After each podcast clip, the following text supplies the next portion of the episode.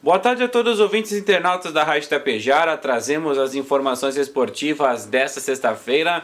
Falamos sobre o Inter, que entra em campo no próximo domingo, às seis e meia da tarde, quando enfrentará no estádio Beira Rio, em Porto Alegre, o Palmeiras buscando manter-se firme na busca por uma vaga na Libertadores do ano que vem.